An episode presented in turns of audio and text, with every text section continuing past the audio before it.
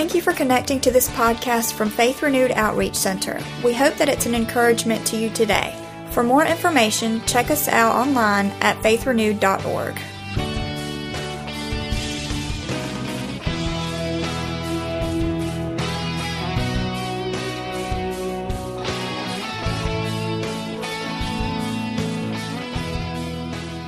Uh, do this. Turn with me to Romans chapter 3. Romans chapter 3. and uh, welcome all those online folks that are that are tuned in and uh, and, and and listen to us via podcast. Uh, our Carl Media guy was letting us uh, let me look through some of the statistic analytics. Man, people were listening and getting God's word in them all around the world. I mean, nations around the world. It's just amazing what God can do. And so I'm thankful to see the technology redeemed. Heard incredible testimony uh, this past week of someone who wasn't here, was at work, but was streaming live, and what the Spirit of God was doing in here. Uh, he was doing in, in, their heart and in their truck at work. And so that's what it's about, man. Redeeming technology, using it for God's glory. How many knows it's used enough for the enemy? Come on. And so uh, we even have some other things we'd like to do in, in the future. And uh, so just start praying and, and asking God that we'll take the technology, take the gifts, and take the availability of things and, and use it for His glory. So uh, let's do this. Romans 3, starting at verse 20. Starting at verse 20, it says this It says, Therefore, by the deeds of the law, no flesh will be justified in His sight. For by the law is the knowledge of sin. This kind of goes right along with what Pastor Josh was saying just a few moments ago. But now the righteousness of God, apart from the law, is revealed, being witnessed by the law and the prophets, even the righteousness of God through faith in Jesus Christ to all and on all who believe. For there is no difference, for all have sinned and fall short of the glory of God, being justified freely by his grace through the redemption that is in Christ Jesus, whom God set forth as a propitiation by his blood through faith to demonstrate his righteousness, because in his forbearance God had passed over the sins that were previously committed. And I'm going to turn the page to verse 26 to demonstrate at the present time his righteousness, that he might be just and the justifier of the one who has faith in Jesus. Well, there's going to be some big words today, but man, it has some big meaning today, and I hope it'll change your life. So, those some big words. It ain't that I'm that good. Just there's some stuff in here I think we want, we need to learn today. So, uh, as we do this, let's do this. Just pray one more time. Let's talk to Him and just ask Him to have His way. God, thank you for what you're doing. God, we celebrate the lives that were changed this week, God. We just celebrate with what's going on in heaven, God, rejoicing over those who've come to know you. God, today, if there's some that may be in this room that aren't in a walk, in a relationship with you, God, let this be the day. Lord, your word said today is the day of salvation. God, we thank you for your son, Jesus, who made everything possible, who's a picture of grace. God, who we thank you today, Father, for setting us free. And Lord, we just give you glory, we give you honor and praise for all that you're doing all that you're going to do, God. Help the limitations be taken off today. Help them help every hindrance today be removed out of this room and let our hearts be open. In Jesus' name. Amen. Amen. Amen. One more time, just do this. Just bow your heads, close your eyes, and just, just thank him for just something right now. Just thank him for something. We're in this series right now called If Not for Grace if not for grace. Each of us in this room, and we've been sharing some of these, different people have been sharing some of those if not for grace stories. And, and each of us in this room have a story. And, and, and, and each of us today are breathing because of the grace of God. And, and each of us right now in this room have something that maybe they might be dealing with. God's grace will carry you through it. God's grace will set you free from it. And today, if it's not for grace, man, I have no idea where I would be. So, Father, we just thank you for grace. Thank you for your love. Thank you for Jesus. And give you praise for it right now. Amen. Amen. Uh, we've been looking over the last few weeks, and we kicked off a series called If Not for Grace. And um, it's just been fun. I've just been having a great time, and we've been seeing that we continually just need the grace of God. We must have the grace of God working in our life. We looked at week one where we see where our misery met his mercy and we see where we were changed when we come in contact with the living Savior, Jesus, and, and we encounter Him in a real way. We looked at, verse, uh, at the second week that grace for us is a gift. Amen. It is a gift. It is by grace through faith that we're saved, not of yourself. You can't work and earn this thing. It is a grace thing that God gives to you. So today, I hope this just frees you up a little bit as we kind of go into this third portion of uh, this series today, and we look at that today we've been freed by grace. We have been freed. Uh, every person in this room today does not need to be bound to anything other than Christ. We can just be, should be linked up, chained up to Him, our Savior, and in no other way should we bound to anything. So today, if you're struggling in any area, as, as, as we were learning just a few minutes ago about how that flesh will come in, and today we're going to learn that we've been set free by grace by because of what Jesus did for us. He said that He came and He fulfilled and was full of grace and full of truth. Amen. So, so today I'm going to go and ask this question before we jump into this. Have you ever messed up? I mean, anyway, raise your hand if you've messed up. Uh, if um, today, if your hand's not raised, we're going to go ahead and do this. Um, we're going to go and take a moment, and we're going to go ahead and just excuse all of those who uh, don't need this word today, and uh, because uh, you know you you you're, you're, good, everything's good. So if you haven't messed up, everything's good. You, you can go ahead and today be excused. Because I want to talk to some real people today. All right, I want to talk to some people today who need this. Now I barely slid into this thing today. I barely got to stay today, and I was looking, I was praying, I was like, and I remember there was that one time that, I'm, I'm, I'm, no, I'm just kidding. No, there's been many times that that that I, that I need to be reminded that I need to hear this. Uh, so today uh, we, we have to see this, but there have a lot of folks because of their mess ups, because of their failures, that begin to take on the behavior and look at, and then they do this. They take and allow their behavior to control their identity. And, and this is what we should do. We should let our identity control our behavior. And we should begin to understand and see what God has done for us. And, and because of Jesus, He has declared us, the scripture says, and we see this in the scripture today, that He justified us. Okay? Now, these, again, I'm going to throw a few big words out here today, and I'm going to try not to butcher them too bad, but, but he has justified us. If you just break that down simply, it means this it means we've been freed. He, we have been freed by grace. The scripture says this that he has justified us by grace. And, and by definition, it means this it means to be declared righteous, to be freed. It means to show, exhibit one to be righteous, such as he is. And this is what's interesting such as he is. And even better is this, and wishes himself to be considered, or such as he ought to be. All right, so let this kind of just get in this for a second, this is big. We have been justified by grace. We have been declared righteous. This means this this is how God views us and looks at us, it's how we would like for Him to see us. Have you ever done this? Ha- have you ever um, maybe uh, been at some type, maybe it was a, a recording of some sort of your singing? And and you you was doing this. You was singing. You was bringing it man. In your ears you thought this was awesome.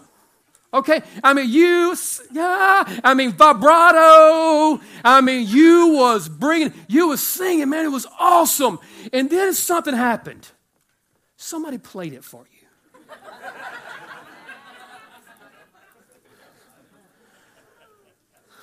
And, and you, twitch, start, start twitching a little bit, and just a little, you're getting nervous.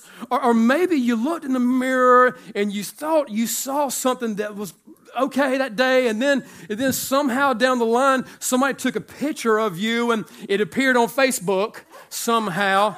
And then what happened was they took the Facebook picture while you wasn't sucking in and, and, and holding everything in place, and and and and then so and then the real you was seen. And then you was like, untag me off of Facebook, get that picture off my, my page. I don't want that to be seen. You was like, I didn't know I had all that stuff. I didn't, it didn't show up in the mirror like that. But somehow you wanted to be seen a certain way. But this was how you really were. Somehow in your voice you heard the, the song being sung and then you were singing with it. And have you ever done it like we be with the headphones on? So you just you're going to town, and all of a sudden one of them falls out, You know, one of the earbuds falls out, and then you hear it, and then it just kind of scares you. But it is not. It, it, it, it, is, it, is, it is how you want it to be, and the reality of it are two different things. I think a lot of times in our spiritual walk, we want things to be a certain way. And we try to do things certain ways. But if we see this, he says that we've been freed by his grace. And so this is what begins to happen for us. We literally, because of what Jesus did, because of his grace, he sees us as we ought to be seen. He sees us as we should be seen. He sees us how we want to be seen. So today, some of you, man, you've had failures in your life. You've had struggles, you've had mistakes, things have come to you, things have happened in your life, but you've been declared righteous. You've been justified by grace, and that gives you right standing, the right to stand before a holy God. Come on, that is a good place to give God glory. That gives you the right to stand before a holy God, not if you put in 80 hours for VBS. Now, if you put in VBS, God bless you, man. I'm telling you, that I mean, you guys are incredible, but still, none of those things that we can do, those things that we should do.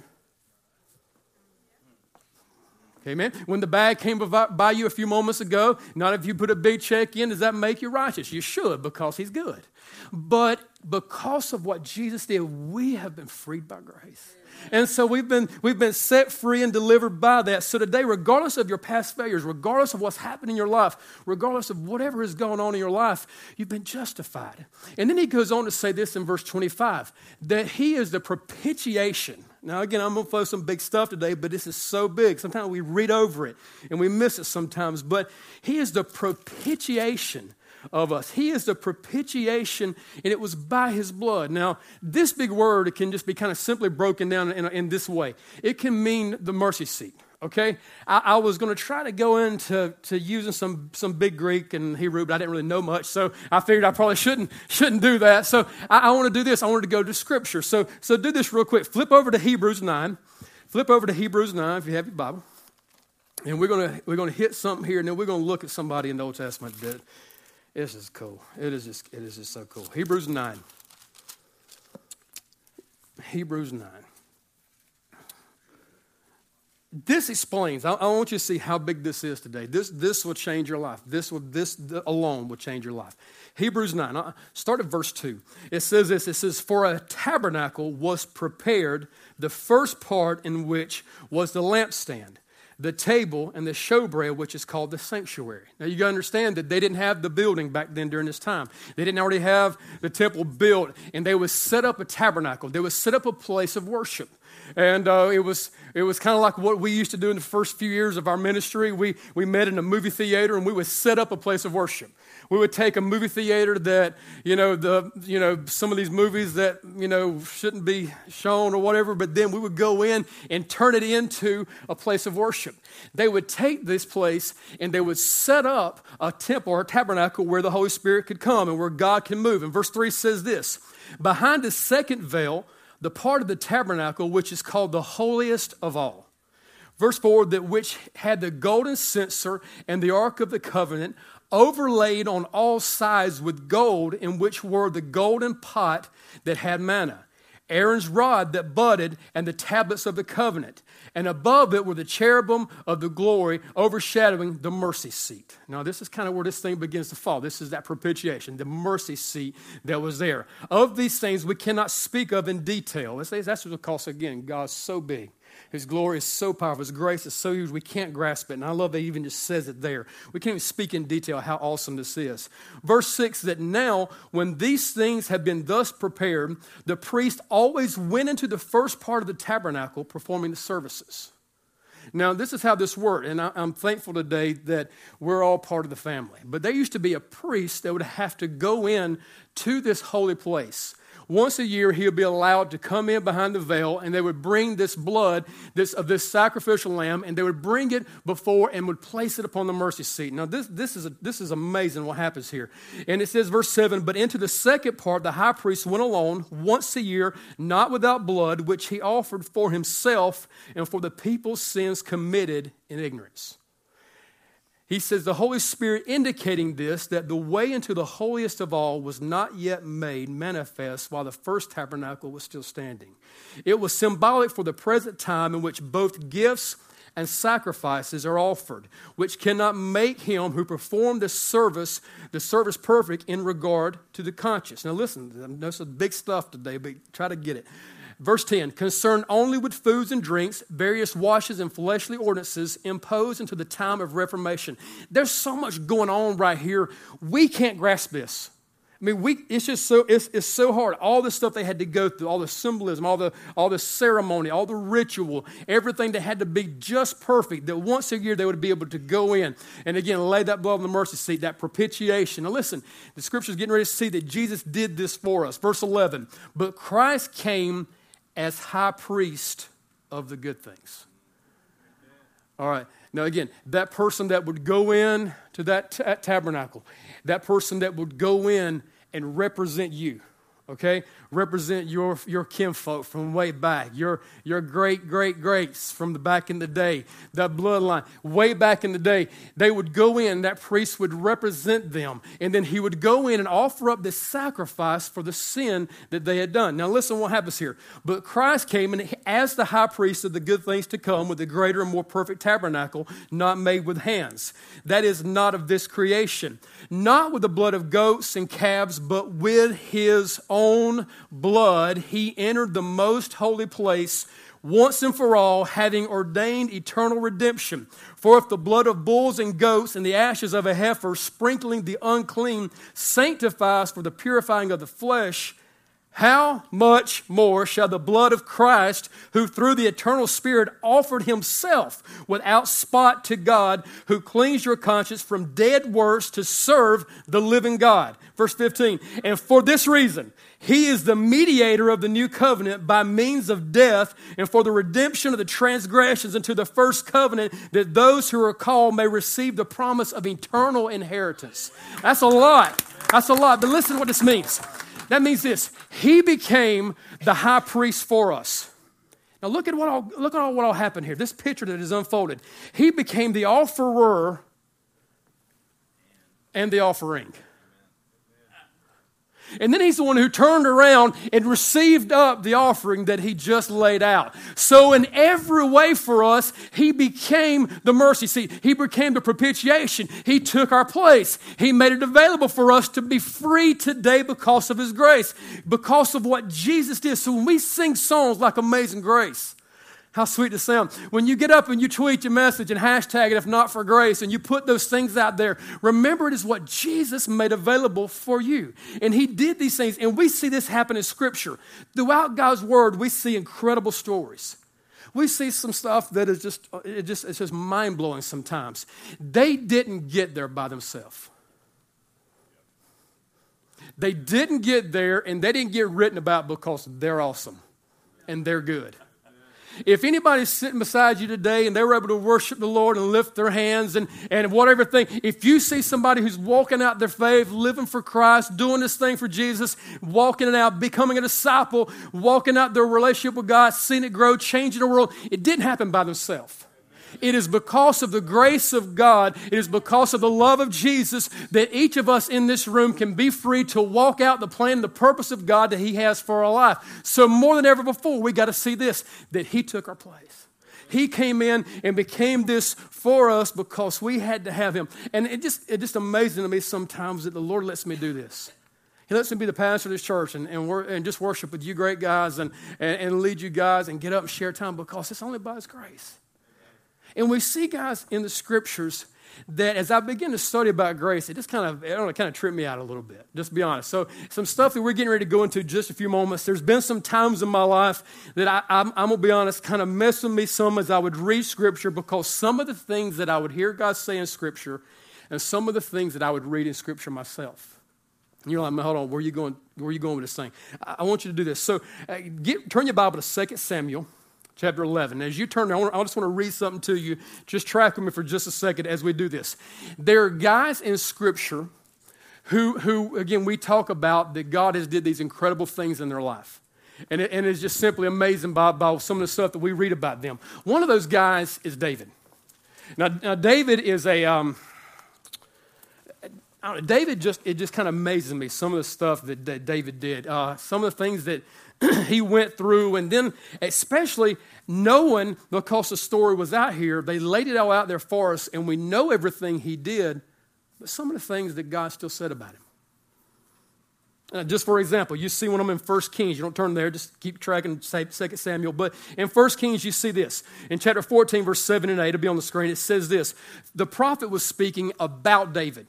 He was saying these things. God was speaking. It would be like this. It would be God speaking about you on your behalf. This would be what God had said. And God said these things about this guy named David. He said, Go through the prophet. He said, Go tell Jeroboam, thus says the Lord God of Israel, because I exalted you from among the people and made you ruler over my people Israel, and tore the kingdom away from the house of David and gave it to you.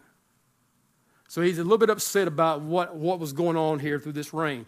And then he says this he makes this statement that just kind of like, hold on, hold on, God, I, I know the story. How can you say this? He, he goes on to say this. He says, He tore it away from the house of David, gave it to you, and yet you have not been as my servant David, who kept my commandments and who followed me with all his heart to do only what was right in my eyes. Hold on. Now, it, is, is God, is he, is he schizo? Is something going on? Is he, is he what, what because they put the story in here. We read about who went who went to, to like you know Wednesday night Bible study or Sunday school. One of those like growing up, you get discipled and taught as a little kid. If you went to church as a little kid and got taught Bible study, raise your hand. Okay, all right. Now in there, you probably heard about David. Okay, probably the most important thing you heard about David, people use a lot, is that he, he you know, defeated the giant, all that kind of stuff like that. But if, if you had one of those teachers that would really get in with a flannel graph and, and put David up on the, on, the, on the little board and, and would really break it down and go deep in there, you learn some stuff about David.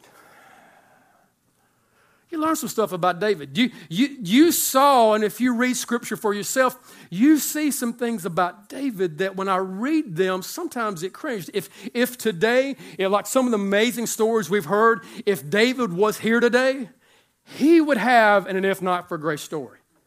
He, if he would get up here and begin to tell you and begin to say things to you that he did, and you your mouth would be dropping open, you'd be like, dude, I thought I was bad. And, and then I start hearing what this guy did, and you're saying, okay, maybe there is hope for us. Maybe I can make it in. Maybe I can get there. I think even more so why God shows here what he did. So 2 Samuel, verse chapter 11. 2 Samuel chapter 11. You okay studying God's word? You all right with that? 2 Samuel chapter 11. Just one of the four instances in the Bible of David. Okay? There's others, several. But just one of the four instances that you may have seen on the flannel graph that, that we see, 2 Samuel uh, chapter 11, that we see that David did. It, verse 1, it said, It happened in the spring of the year at the time when kings go out to the battle that David sent Joab and his servants with him and all of Israel and they destroyed the people of Ammon and besieged uh, Rabbah, but David remained at Jerusalem. So there's uh, right off the bat, we see here in Scripture that um, some things were not right. Because verse 1 says that it was the spring of the year when the kings go out to battle. David should have had his honey out on the battlefield uh, doing what he was called to do. But for some reason, Scripture here we see is that David remained at Jerusalem. Okay, so first of all, we see the guy in the wrong place at the wrong time. Well, he's king. He's supposed to be in Jerusalem. He's, no, he was supposed to be out with the other kings doing what God's called him to do. If you're a king today, God's made you a king's kid. You're supposed to be out serving. You're supposed to be out working. He's called things and purpose things in your heart to do. But he remained at Jerusalem. In verse 2, it just lays it out. Then it happened.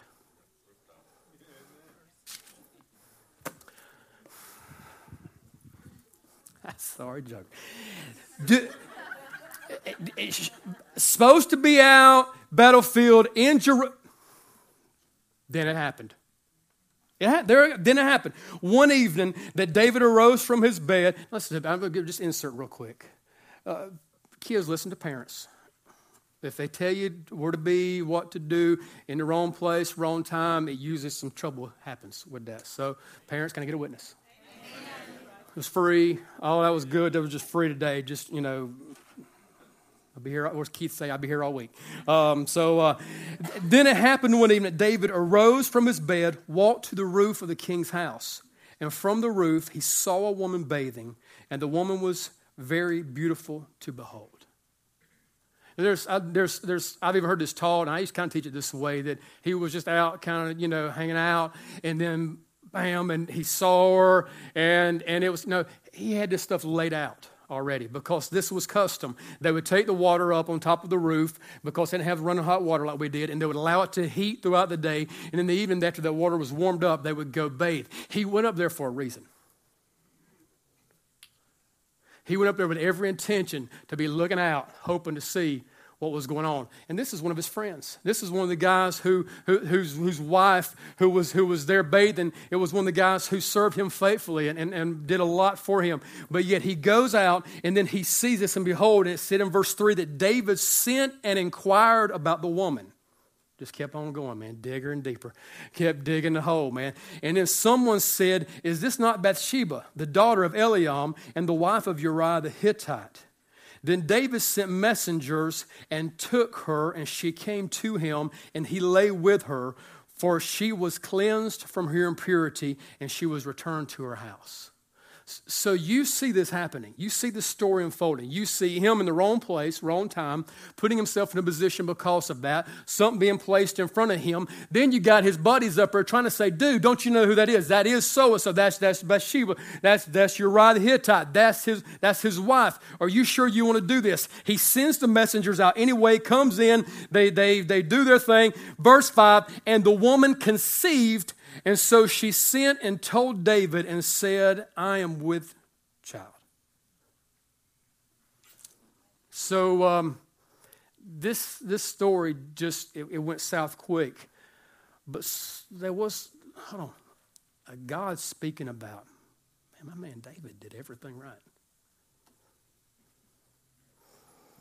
Uh, you don't rule like, like my servant David, who does all these things right. Not only did he do all this, listen to what happened. He goes, then sends for, he tries to take somebody else off their game. Uriah the Hittite was where he was supposed to be, out there battling within the field, doing his thing. David sends to him, brings him back into town to do this. He wants him and your, you know, Bathsheba, his wife, to spend a little time together. And, and this is what hopefully will happen is that, that she'll somehow be able to convince everybody that he kind of looks like David, don't he? He got David's eyes. No, no, he's trying to do, he's trying to do everything he can to cover it up. But listen to me. Listen, this is what's a trip. Uriah said, I, I can't do that. My men are out on the battlefield. I'm not going to be here enjoying spending time with, with, with my wife when they're out there. So he does this. He goes deeper. He takes uh, uh, Uriah, he goes, gets him drunk, and he wants to send him out and send him back in to spend time with his wife somehow to try to cover up what he did. It was like a cycle. He just kept digging deeper and deeper. He kept doing this. But wait a minute. My God spoke so highly of David.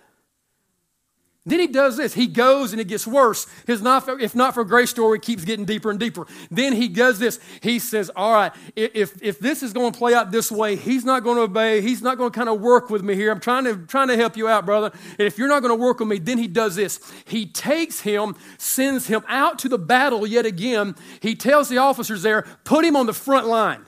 And then when he gets out on the front line, if you've ever read, man, some, some of this, or studied some of the warfare that took place, it was amazing how these guys war, war, warfare and, and did this thing. They went out, put him in the place, and he said this once he gets out there, then bring all of his surrounding, all of his backup, bring them back, and leave him out there by himself. So he's already, already got with his wife, got her pregnant, tried to do all these things to cover it up, then sends the guy out into the battlefield, then does this, gets him knocked off. Kills him, murders him, takes him out. But wait a minute. This is my servant David who did all these things right. Am I? And as I read scripture, I, I'm like, hold on. Something, it just don't, don't make sense here, kind of what's going on. And then you see things like in verse 27 And when her mourning was over, David sent and brought her to his house, and she became his wife and bore him a son. But the thing David had done displeased the Lord. Now, is there contradictions in the scripture? I don't think so. It's infallible word of God. It is, it is, it is Him came, became flesh, the word of God. It is, there's no, nothing in there that's kind of messed up. So what happened? How did this happen? He displeased the Lord in verse 27. We see all the stuff that he had done. We read all these things that took place. Just amazing how the story goes. He did all this stuff. And then again, she gets pregnant. She has the baby. And then something happens. And it has never, I've never heard it preached. I've, I've never even read it this way. And until I read it during the study, I feel like God just kind of showed me something. She has a baby. And then he does this. David begins to pray and fast that the baby is going to be okay. All right, now I know in our, in our mindset today, how we think and how we see a little one, it's sometimes hard for us to understand what, what happens in this story here because again, in our American mindset, and again, I, am because we believe in life and we see scripture and we, we believe that children, we was talking about it before service, that God, children are God's greatest gifts to us. Something happens in the story. It says that David was doing this. David was praying that this child would live, praying this child would make it. He was doing all this stuff, but the baby dies. And again, for me, it was a lot of time reading it with my mindset Western mindset, reading this stuff, sometimes I'm like, man, the baby had nothing to do with this. Baby had nothing to do with this, but I believe God was trying to show him something. I believe he was trying to let him see something here when this took place because David gets confronted. We, we see here in the scriptures in, in 2 uh, Samuel chapter 12. Um, go 13 real quick. 2 Samuel chapter 12, verse 13. Hope you can get this, Tim. It says that, that God sent a prophet to David. This guy's name was Nathan. Nathan came to David and he speaks and begins to tell him the story. He tells him this story about someone who basically did what David has done and, and shared this story using a parable. David heard what this guy did in this story, got ticked off, said he got the guy should be killed for all that he done. And I agree. I agree he starts hearing all this stuff. Man, he had, was the king. He had all this stuff. He had all these provision. And then he's going to take one from somebody else and then use it for his own. David's messed up. David's ticked off. He's frustrated. He's like, man, go get him. We'll take care of this. And then something happens. Nathan looks at David and says, You are that guy.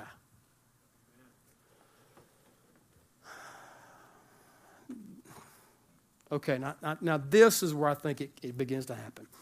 Th- this is where I believe that we can read things about David and hear what God has said about him and the things that were spoken because of what happened here.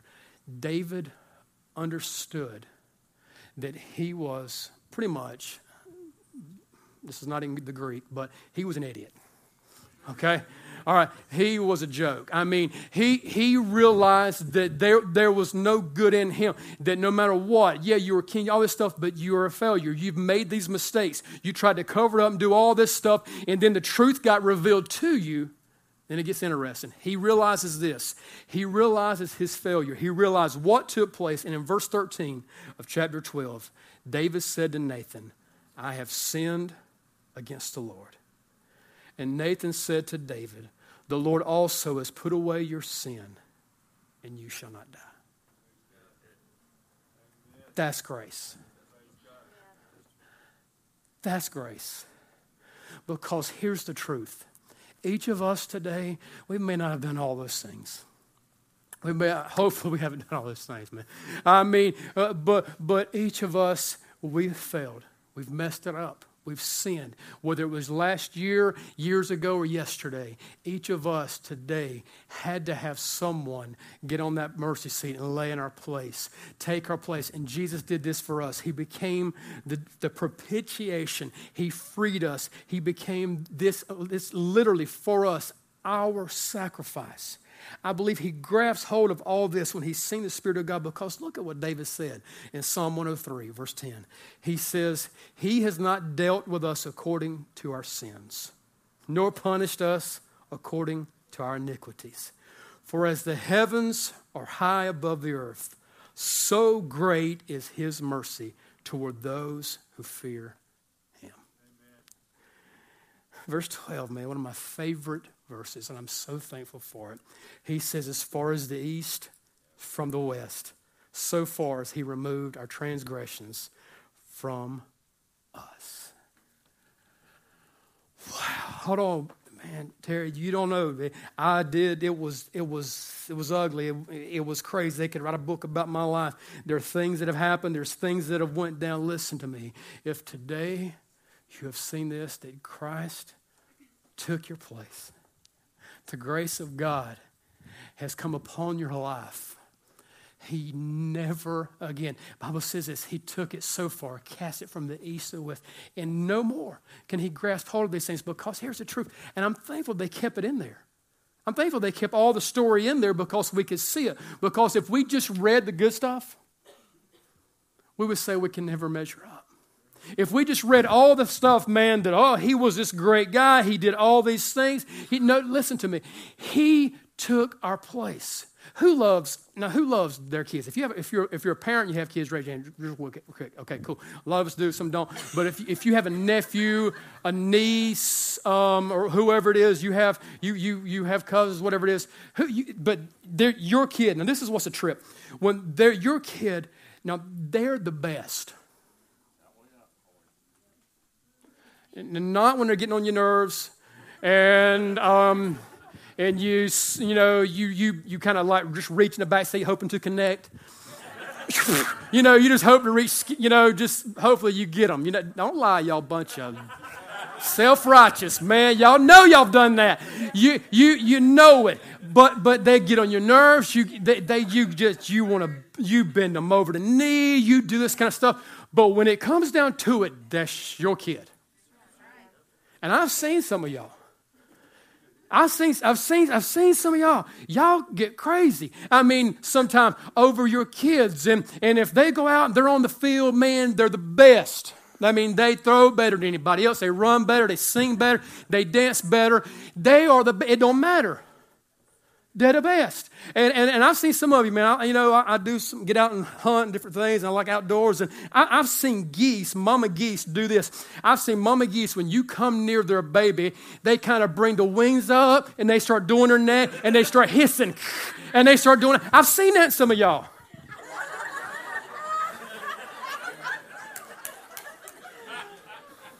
I wish somebody took a picture of that face, but I've seen it. I've seen some of that. And some of y'all, I mean, your kid was better than everybody else. There's only one, listen, that can say that. And it was God the Father. And I'm thankful. Now, listen, this is, this is so cool. I'm thankful. And this is what the mercy seat is. This is what the propitiation is. Because when God would look down, that would be what he would see. He didn't see all the other things that represented all the other stuff. He would see what was laid across the top. And, and, and this today is how, if you're a Christian, God sees you. Now, I done this. I got this. Yeah, listen to me. He looks down from heaven. He sees his son. This is what grace will do. Grace will take you from a sinner to a son. It, it, it brings you in and makes you a part of the family. And, and, and I'm so glad. Pastor Josh and here to go back to help the kids. That he's still here, man. Thank you for sharing what you shared a little bit earlier about how the flesh is so jacked up sometimes. And, and that's when we got to take that out and just wear it out sometime and, and, and, and submit it to the Lord, crucify that stuff.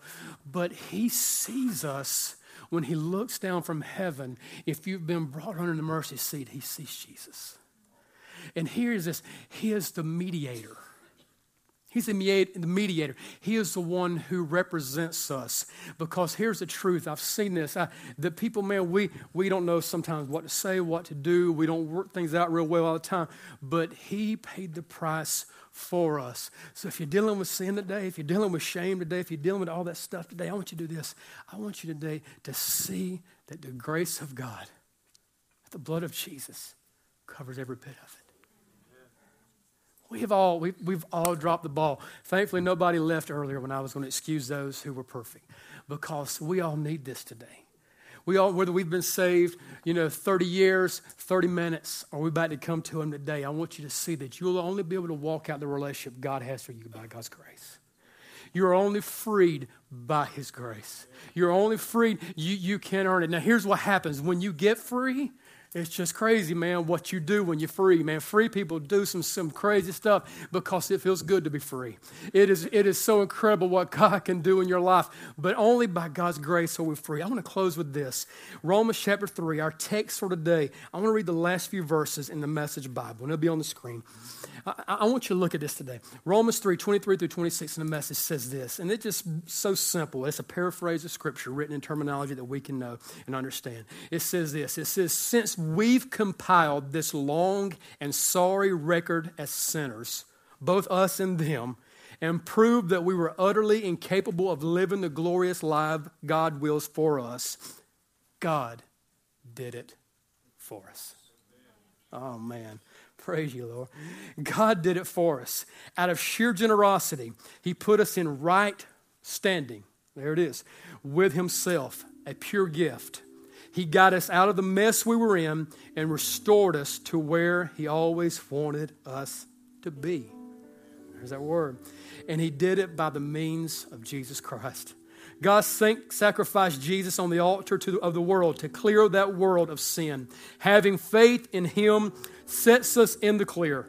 God decided on this course of action in full view of the public to set the world in the clear with Himself through the sacrifice of Jesus, finally taking care of the sins He has so patiently endured. This is not only clear, but it's now. This is current history. That is a what a man, Eugene Peter. I think he just, that was divine revelation. This is current history. God sets things right. He also makes it possible for us to live in His rightness. If today you're thankful for the grace of God, I want you to stand to your feet. And I want you right now, to the best of your ability, I want you to give him the best praise offering you know how to give right now. No praise team singing, nobody, just you as an instrument to God. I want you to praise him. I want you to thank him right now. You can clap, you can pray, you can just worship. Just right now, just thank him for what he's done for you. Hallelujah. Thank you, Jesus. Thank you, Jesus.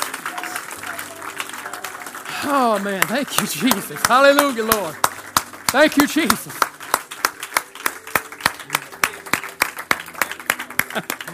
this, this is what it means. This is what it means.